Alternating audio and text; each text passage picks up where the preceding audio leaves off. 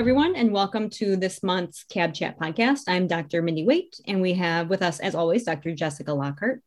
Hello, everybody. And we have a guest who I, many of you, I'm sure, have have had heard us have on before, like once or twice, and that's Dr. Erica Feuerbacher. Did I say that right, Erica? Yeah, you can say it Feuerbacher or German Feuerbacher. Feuerbacher. oh, I did not say it right. Okay. I think you said the Amer- our, our Americanized version. Um, Feuerbacher. Yeah. Someday. Someday. All right. So, um, Dr. Feuerbacher is the Associate Professor of Applied Animal Behavior and Welfare at Virginia Tech. And the reason we've asked her to, to join the show today is because she oversees, runs, developed, maintains, etc., a, um, a really interesting what would you call it, Erica? Master's program? Yeah, an online master's program for behavioral professionals. Nice, nice. And and this program is unique from anything else I've ever seen. And so Jessica and I just had lots of questions about it. And I was hoping that she could tell us a little bit about the program, you know, what kinds of students she has, um, what students can expect to have on the back end of the program, what types of classes they would take and and sort of, you know, what what she expects their um, their jobs might look like once they've graduated. So, Erica, can you just tell us, start off maybe a little bit about like your background, you know, what you've studied, et cetera? Yeah, sure. So I um, started off actually in biology, uh, in sort of ecology and evolution and physiology, um, and did some graduate work in that before switching to, um, well, going to work in an applied setting at, uh, in animal shelters. Um, and from there, I decided I wanted to come back to graduate school and completed my master's at University of North Texas in uh, behavior analysis with Dr. Jesus Rosales Ruiz, and then completed my PhD in psychology, also in behavior analysis at University of Florida under Dr. Clive Wynne.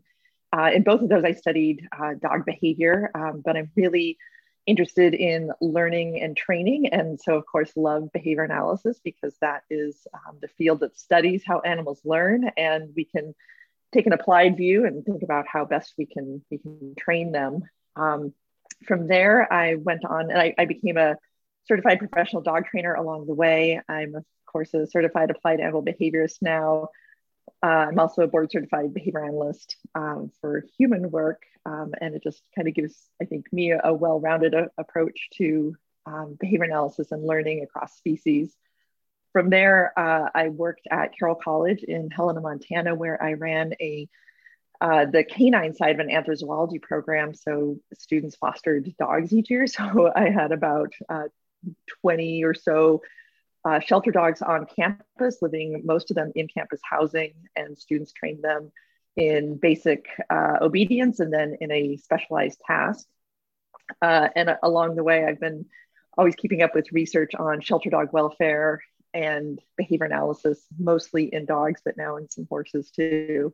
Uh, and I just really love research. So I moved out to Virginia Tech, which gives me more opportunities for research. Um, but have you know i always keep a foot in the applied world and i just love supporting behavior professionals and all the folks that are trying to move our field forward and help animals the people that love them. And so that's where the impetus came for developing this online master's program.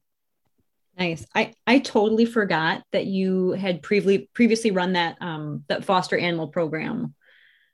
I it sounded like a lot of work. Let me just say that it was, you know, I loved it. I, I think it's uh, uh, a great program. If I also weren't trying to do research, which became my hobby there, um, you know, I really loved the program and the students. Uh, and a, a, number of our students in our current master's program are actually students from there, which is fantastic um, to have some of my old students with us now learning even more.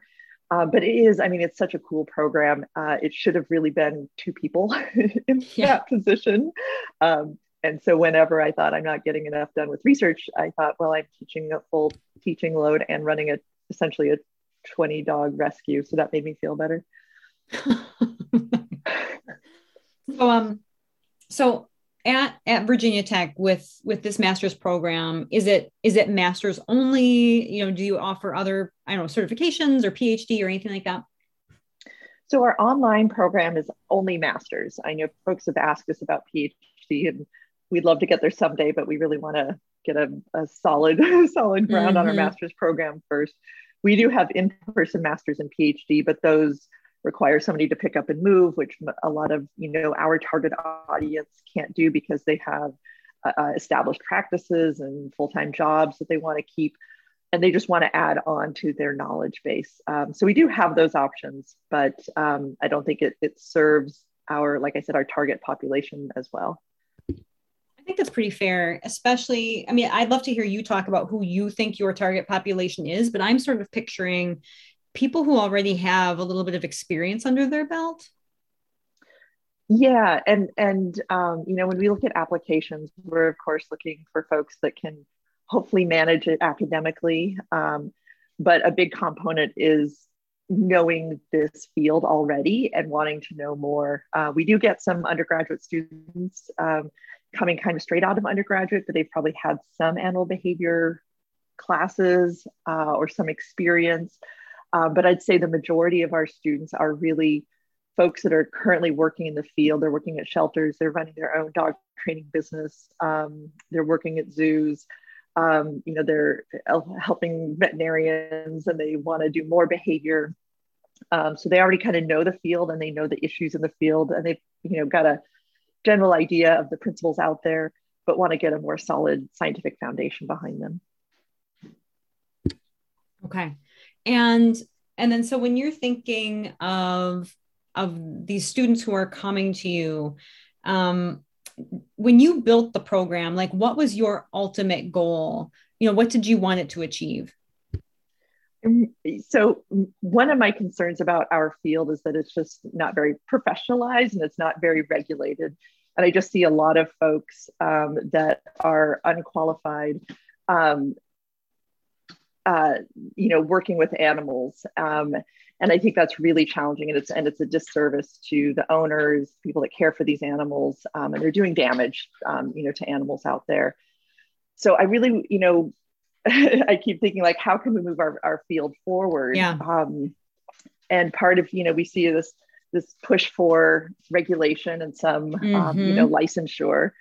Um, but I, I think our, I would really like to see our field move from sort of a trade where, you know, you learn from your mentor uh, and hopefully you get a good mentor to one that actually is based in the scientific principles that, that we're using. Um, and, you know, as I mentioned, I, I became a board certified behavior analyst.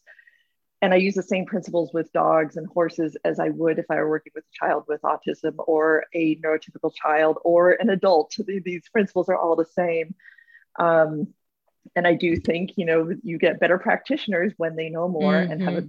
better understanding of all the implications of their procedures and all the pit pitfalls, all the things they need to navigate around. And so, you know, I think it's kind of it's surprising to me the amount of experience I need to be a board certified behavior analyst, and yet yeah. anybody could call themselves a dog trainer. so, um, you know, we kind of uh, I talked a lot with Lisa Gunter about this program, and, and she and I together kind of put together what we thought would be a great curriculum. Um, based largely on the Animal Behavior Society's um, Associate Certified Applied Animal Behaviorist uh, um, you know regulations and requirements. Um, but yeah that's that's my main impetus is really to help the people that are out there working give them more tools and more knowledge and hopefully elevate the whole field.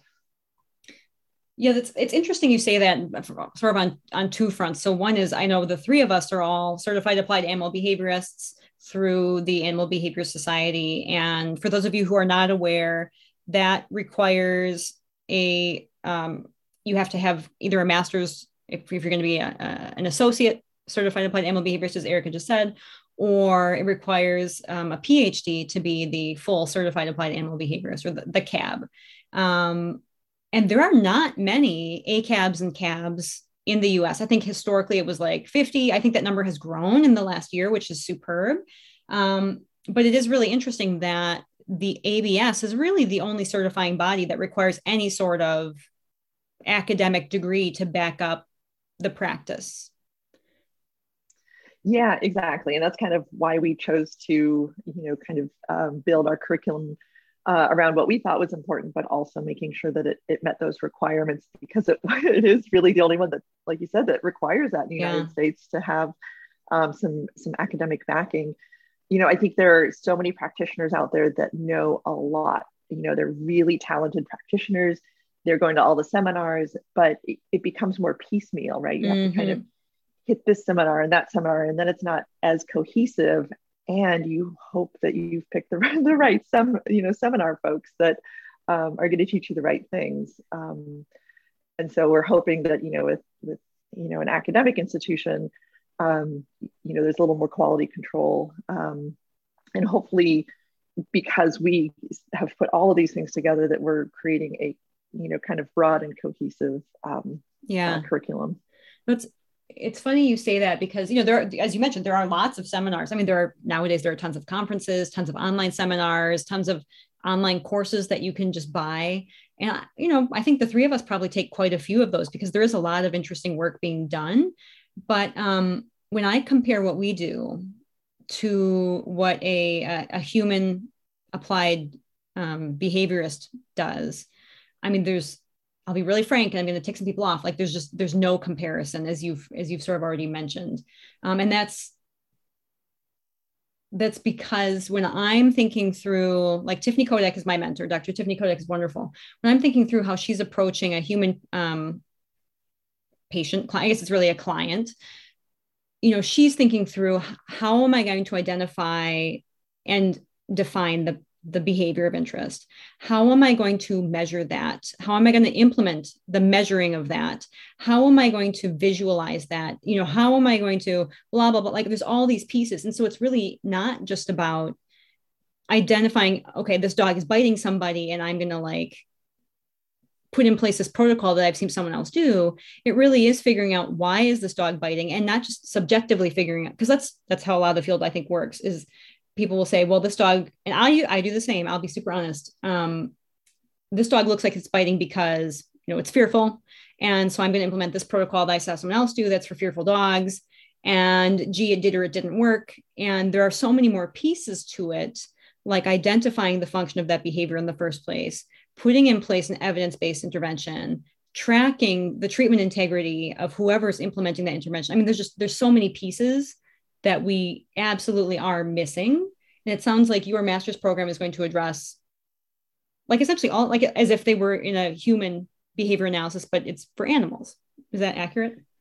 Yeah, it's pretty accurate. Um, so we certainly do take a behavior analytic approach in our classes. It's probably you know not as intensive BA because we do bring in some ethology, mm-hmm. um, animal cognition, things like that.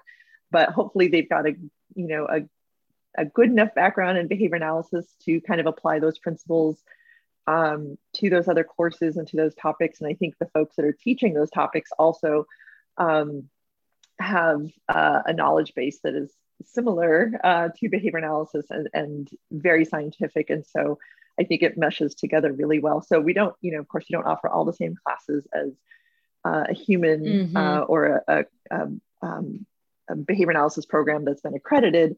Um, but our focus is really towards that angle of understanding the environmental determinants of behavior um, and how we can assess those and modify those. Nice. So just I have a whole bunch of questions, but I don't want to like talk over you. I know. Look You're at good. you. I know. Sorry. no, this is just fascinating. I'm just thinking like, um, you know, hearing about I know that the master's program has been there, but I I didn't realize really what the goal population was for the program, and it, it makes a lot of sense because um, I think that there are there's at least a growing understanding that behavior modification and behavior therapy really shouldn't be done by someone who just woke up one day and was like, I love dogs. I'm going to call myself a behaviorist. um, there's there is a lot to it, and I think part of that growing awareness, unfortunately, is a reaction to the amount of people who have had to deal with untrained practitioners, if you will, very loosely, um, just going out and touting themselves as something that they're not. Um, and you know, I it's nice to know that things are popping up that are structured and will hopefully continue to move the field forward because there is a lot of science to it. Um, and I think more programs like this are going to get that out there. And the thing is, there's always more science than I think there is. Like someone will will pop up a paper and I'll be like, well, where the heck did that come from? Like, how did I miss that? and I have to admit, like just recently, probably within the last month or two, I've, I've had conversations with two different veterinarians, like completely disparate conversations. These these two vets, although kind of from the same area, they don't know each other, not working together or anything like that. And I had one call and say, "So I'm really interested in behavior. Um, can you basically tell me a little bit about it? I mean, because I think this is a really interesting field. Um, I'd I'd like to learn more. Where can I go? And I'm like, well, you're a veterinarian. You, you know that there is an actual residency in behavior because it's a it is a skilled focused specialty and he was not aware of that and then um, i spoke to another veterinarian and i was trying to explain to him like oh i'm a cab and this is what i do. And he kind of chuckles and he's like you can get a degree in this? Yeah like, okay well wait was he I laughing in a this... way that was like that's wild or like he thought that was really cool and he didn't know?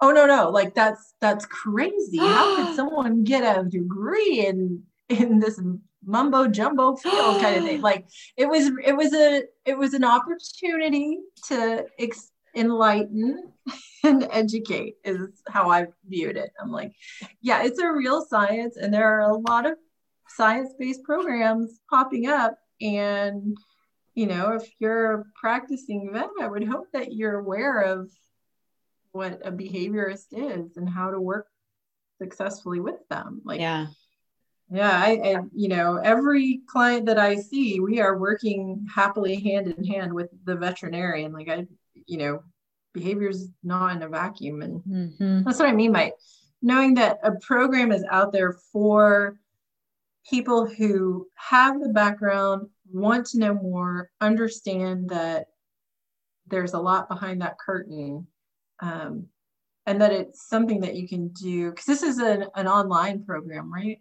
Did we already talk about that? It's right. Kind of, yeah. So both.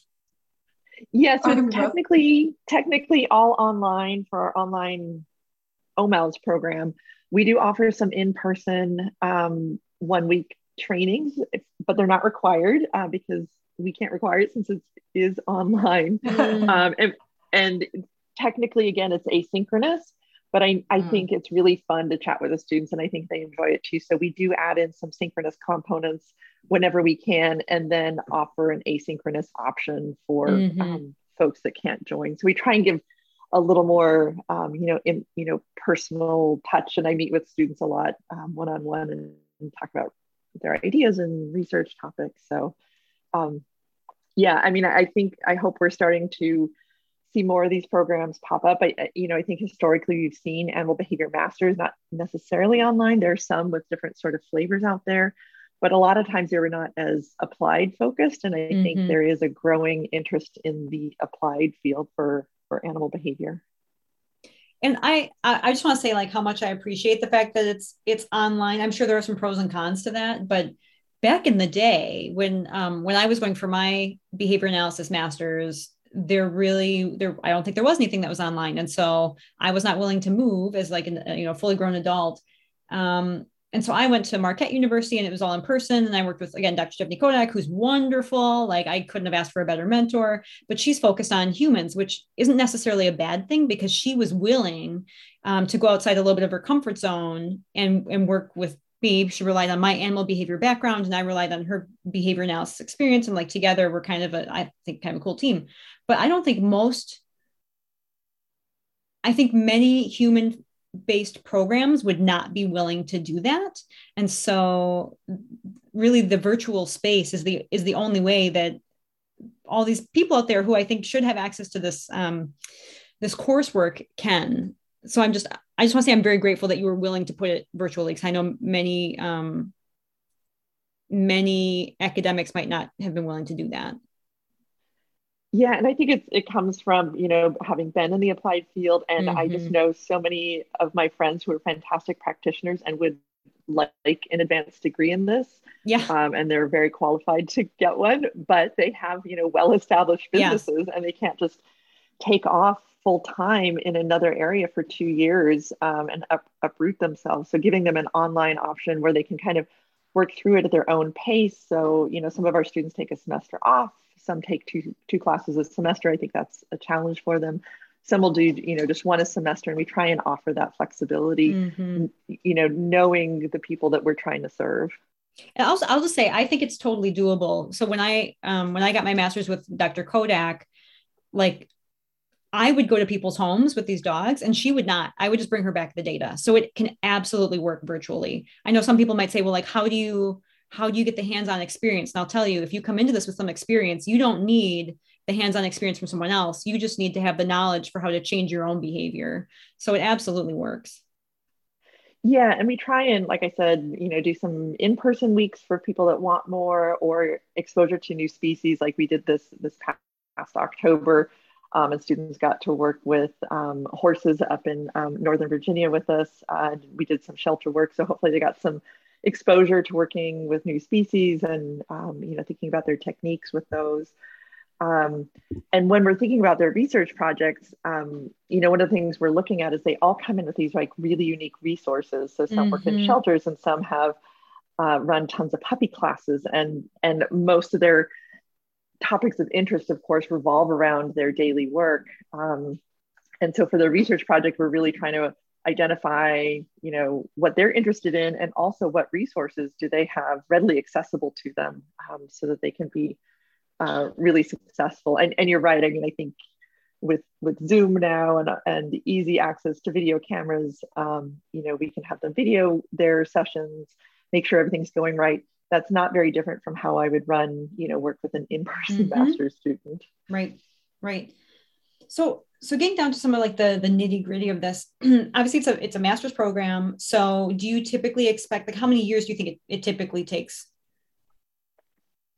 Um, i would probably i think you know moving through it in two to three years uh, is probably good. You could try and speed up and get through it in a year if you wanted to do it full time but i think that's going to be a real challenge. Um, mm-hmm. you, first off you'd have to do it full time um, but i think it, it the courses won't build on themselves quite as much because you'll be taking a lot concurrently and i don't i think it'll be more rushed on the research project. So you know kind of what we're doing now is their first or second semester in we're chatting with them about their research ideas and then just continuing that conversation about building that and refining it um, to get it to something that's you know feasible and really meaningful to them uh, and then executing it. So hopefully we'll get good research projects out of this.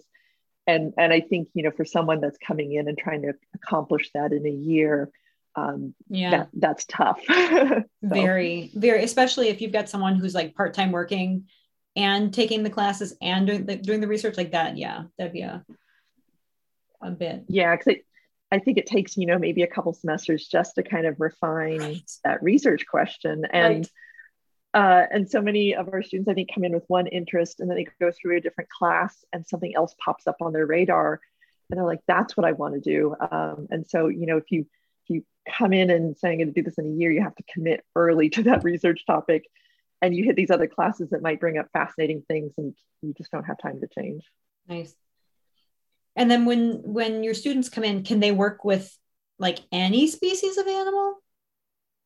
Yeah, they can. I mean, I, you know, certainly right now we we have a lot of students that are focused uh, on dogs, um, some on cats or horses, and some have backgrounds in exotics. But I'd say right now we're kind of dog heavy. Mm-hmm. Um, and and certainly, you know, I think that that's where we see a lot of the field currently is in the in the dog world. Um, so it's not surprising, but absolutely, you know, any species that they can gain access to, um, you know, we are happy to have them do that. And uh, they're major advisor has to be at Virginia Tech, but they can have outside members. Um, and so, you know, we try and identify potential members that could um, help help them on their project if it's a um, question that's outside of you know anybody's main expertise here, or a species that we're not as familiar with, um, you know, we try and round that out for them. Nice.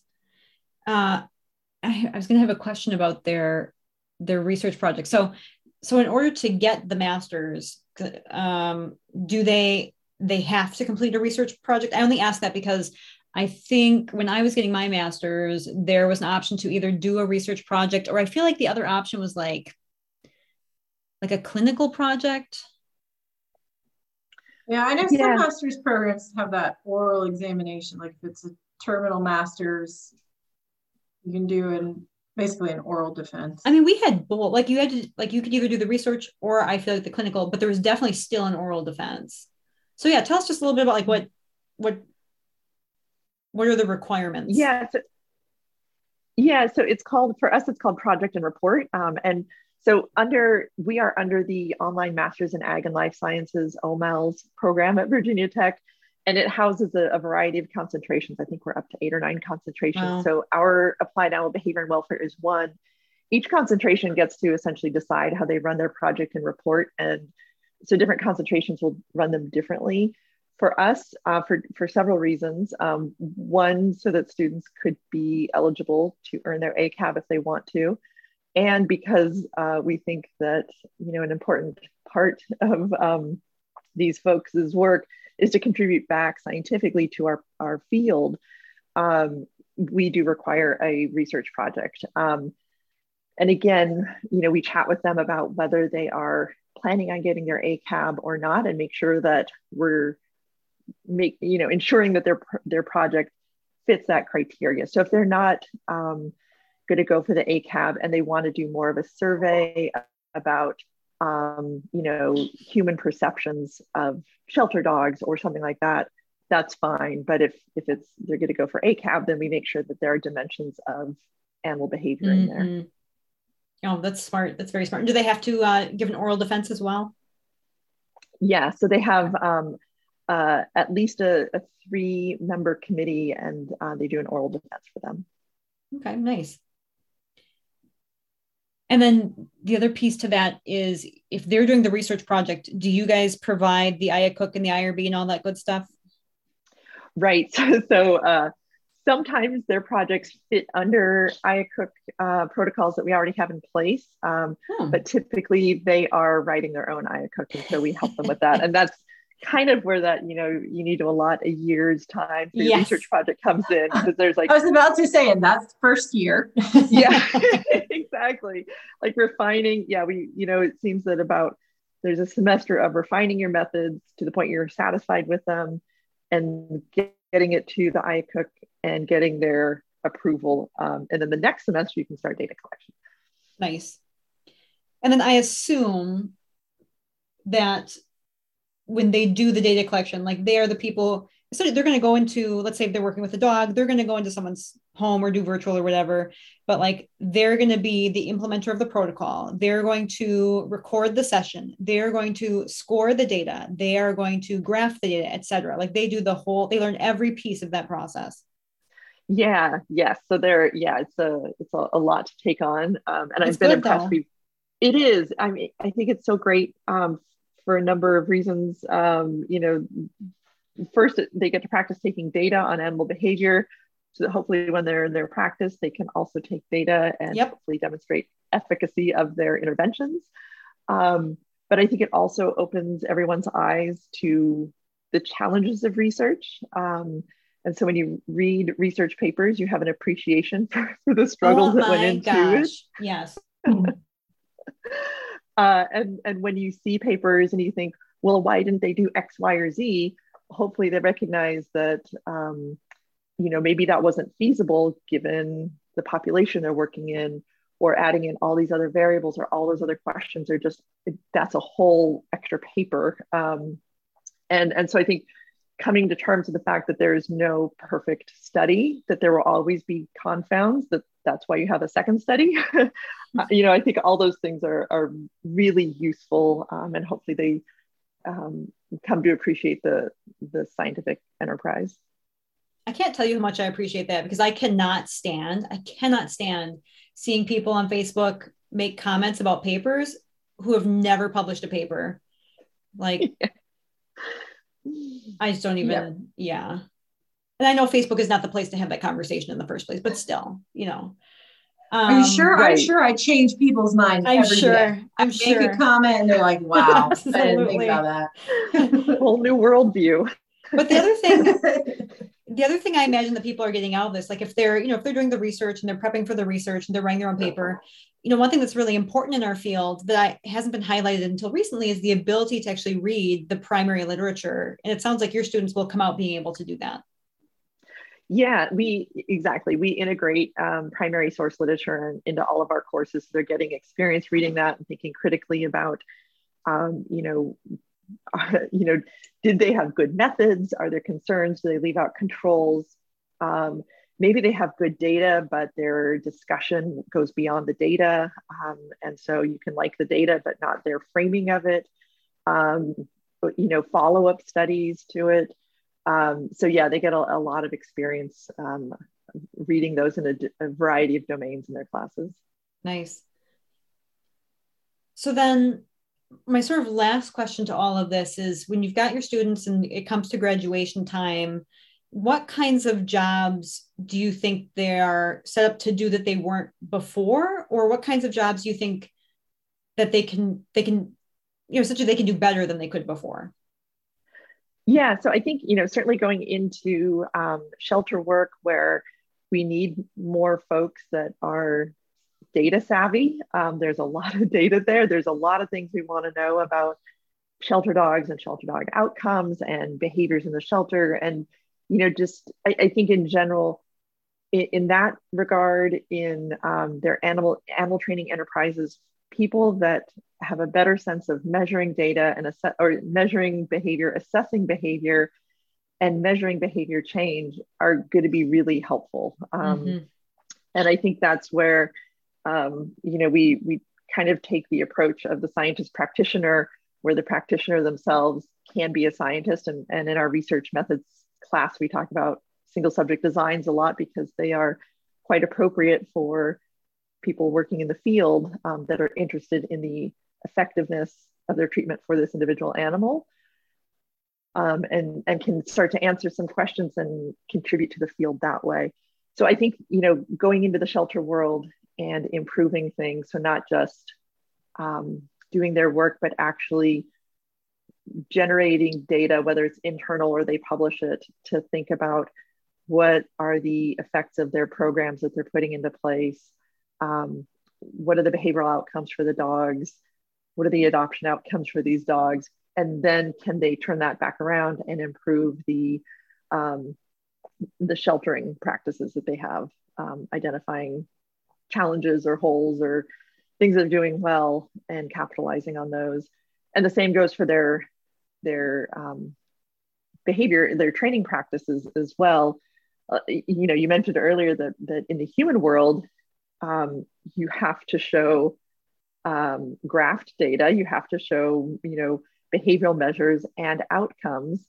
And if the outcome isn't going your way, you have to change your procedures. Um, you know, the insurance requires this um, to cover behavior analytic services, but we don't have that in the dog training world. Yeah. Um, and so, you know, I think we owe our clients um, the ability to say we are improving your dog's behavior and sometimes that behavior change is slow and so graphing data and seeing trends can be reinforcing to us to keep us going um, so i think they'll be better practitioners once they're out there you know you mentioned um, understanding the function of behavior and so i think that's one of the things i see in our students and i just love is their um, awareness of the many possible and potentially subtle functions of behavior.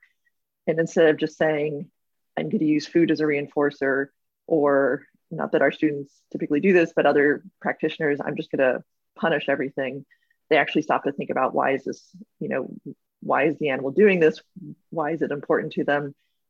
Could I use that to establish a new, more desirable behavior if it's mm-hmm. important to that animal?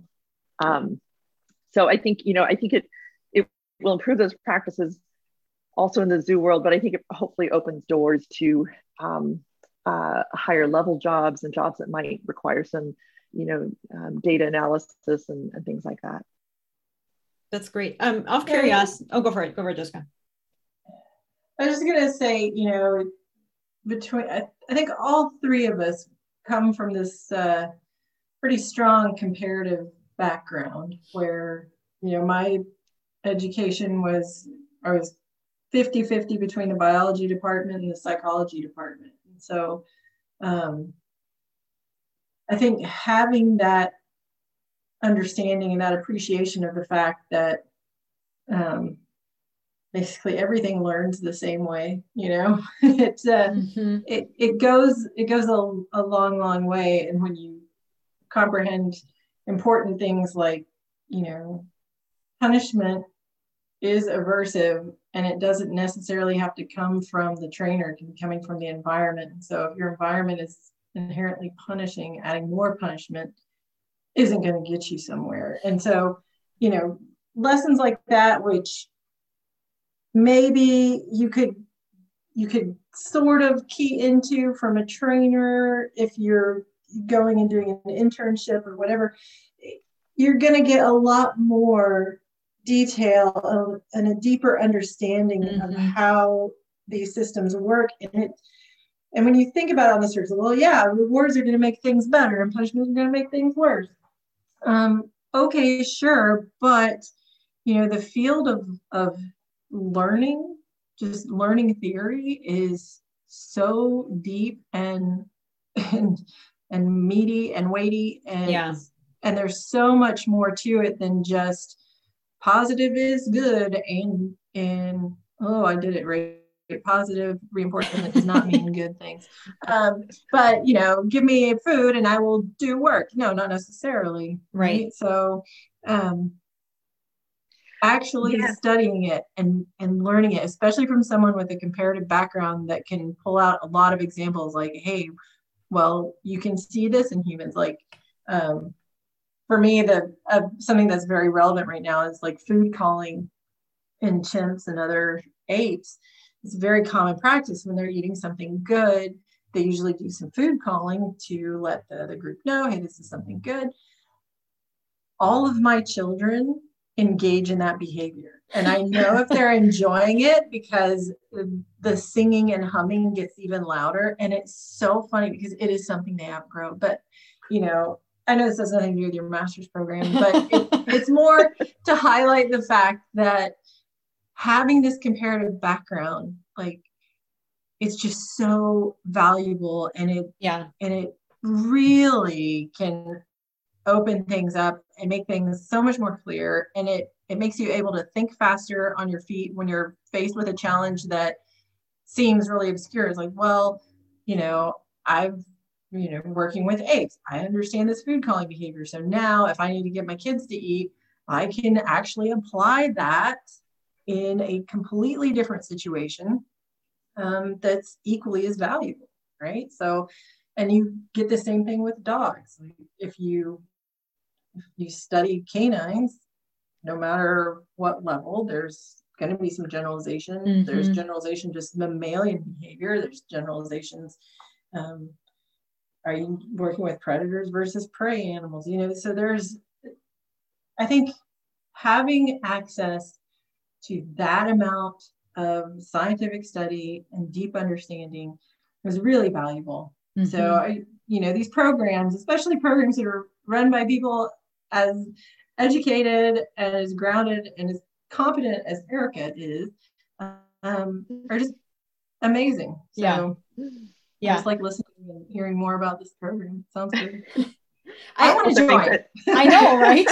Can we do that afterwards? I, I mean, I think that's what we thought about when you created it. Is like, what would we have wanted to have yes. had? And so we kind of cobbled together our expertise, um, but we maybe we can make it easier for the for the next folks. And I think you're absolutely right, Jessica. I'm, um, you know, we get in these really savvy practitioners sometimes, and uh, what is reinforcing to me is that you know a lot of material we cover in like my uh, applied behavior analysis for animal behaviors course is review for them but then we go deeper and they always say that they're like i had no idea it was this complex and i yeah. think that's really useful um, and for the veterinarians out there that think it's silly you could get a phd in this i think recognizing how incredibly complex behavior is um, yeah.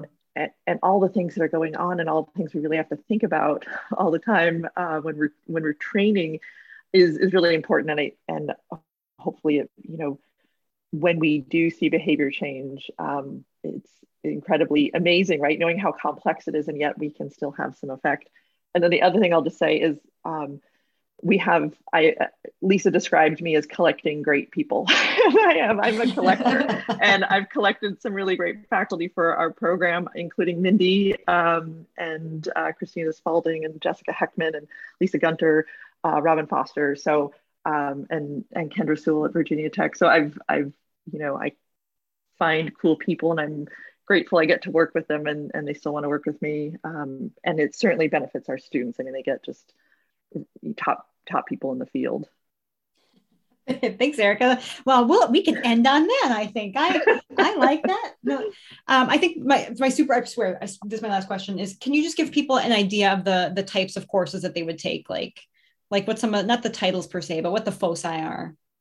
Sure. So we kind of have uh, in our in our minds kind of two tracks. One is very learning theory based. So we do um, you know, a behavior analysis course. I call it applied behavior analysis, but I, I'm a little bit of an EAB, exper- experimental analysis of behavior, kind of basic learning processes nerd.